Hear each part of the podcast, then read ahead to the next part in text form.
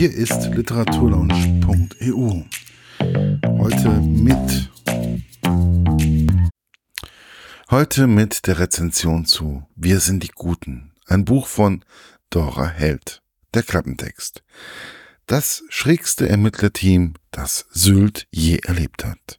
Ein Jahr ist vergangen, seit das Ermittlerteam um Karl Sonnigsten, der Polizist von Westerland, erfolgreich gezeigt hat, wie man einen Serientäter stellt. Jetzt bekommt Karls Bekannte Helga einen Anruf von einer Freundin.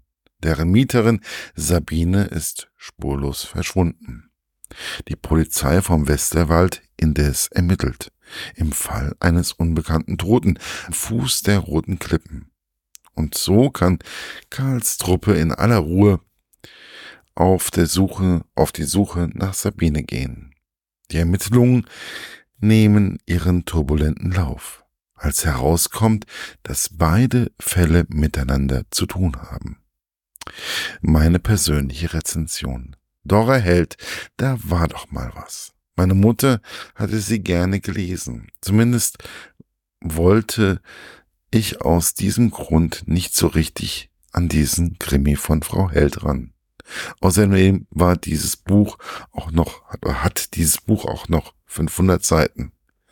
Und ab einer gewissen Dicke des Buches überlege ich es mir dreimal, ob ich es nun lese oder ob ich es lasse. Der geneigte Leser merkt aber spätestens jetzt, ich habe mich fürs Lesen entschieden. Mein Gedanke am Anfang war nur mal schnell ein Kapitel. Und da es so schön kurz war, vielleicht noch schnell ein zweites, und ehe ich mich versah, war ich mitten in der Story. Habe Karl kennengelernt, den ehemaligen Chef der Polizei Sylt, einen oder seinen besten Freund Ono, dessen neue Freundin Helga, Walter, Heinz und deren Frauen Charlotte und Inge und natürlich Maren, die Tochter von Ono.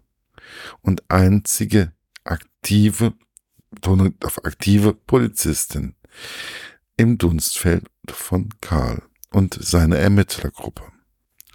Eine recht umfangreiche Liste von handelnden Personen. Wobei Walter und Heinz nicht wirklich dazugehören und die anderen oder die mit anderen Aufgaben betreut werden. In diesem Fall mit Schwarzarbeit auf der Insel Sylt. Die anderen fünf begeben sich auf die Suche nach Sabine Schäfer, der Haushaltshilfe von Charlotte und Inge, die spurlos verschwunden ist. Walter und Heinz dürfen davon nichts wissen, da Sabine natürlich schwarz bezahlt wird und die beiden nichts von der Existenz von Sabine wissen und auch nichts wissen dürfen. Wobei Sabine Schäfer so oder so nirgendwo existiert. Sie wird überall schwarz bezahlt, wohnt in einem Kellerloch und hat einen falschen Namen angenommen, was die Suche natürlich nur noch schwerer macht. Die Polizei von Sylt forscht währenddessen nach der Identität eines vom Roten Cliff bei Kampen gestürzten Mann, der keine Papiere und sonst noch etwas dabei hatte.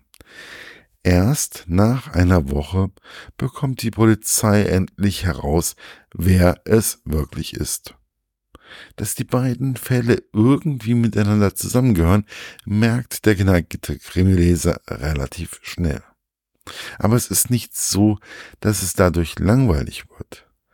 Man will irgendwie wissen, wie das Ganze zusammengehört. Und das ist es, was Dora Held unwahrscheinlich gut gemacht hat. Sie hat den Überblick behalten. Was ja bei so vielen verschiedenen Personen relativ schwer ist und alles sehr logisch und fesselnd miteinander verwoben. Und da liegt dann auch das Geheimnis, warum der Krimi dann doch 500 Seiten dick ist.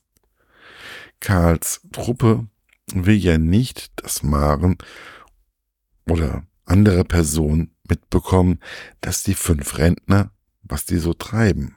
Und sowohl Maren als auch die Polizei sind froh, dass Karl und seine Freunde sich diesmal nicht in die Ermittlungen einmischen.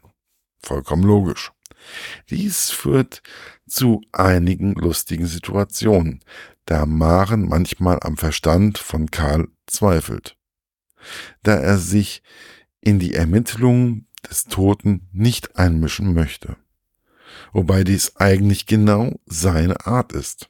Es ist ein Krimi, den man gerne mal in einem Strandkorb im Strand von Sylt lesen kann. Ist Sylt nicht gerade live verfügbar, kann man alternativ kurz die Augen schließen und das Buch auf sich wirken lassen. Es zieht einen einfach an und fesselt auch. Wenn man recht, wenn man auch recht schnell merkt, dass die Fälle wirklich zusammengehören. Aber man möchte einfach das Warum erfahren. Und es wird mit zunehmender Dauer immer mehr zu einem Page-Turner, da man in die Geschichte reingesaugt wird. Was mir absolut gefallen hat, war die Tatsache, dass sich jeder in die Geschichte eingebracht hat und jede der verschiedenen Personen wichtig für die Auflösung war.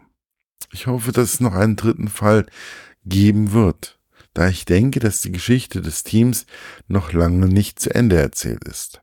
Auch wenn ich der Meinung bin, dass sich Karl auch ein wenig zurücknehmen könnte. Denn sie alle sind die Guten. Und das wird auch hoffentlich so bleiben. Wir sind die Guten ist im Jahre 2017 erschienen, kann aber immer noch für 10,95 Euro bei jeder handelsüblichen Buchhandlung erworben werden. Bis bald, euer Markus von literaturlaunch.eu. Das war's für heute. Bis bald bei der literaturlaunch.eu.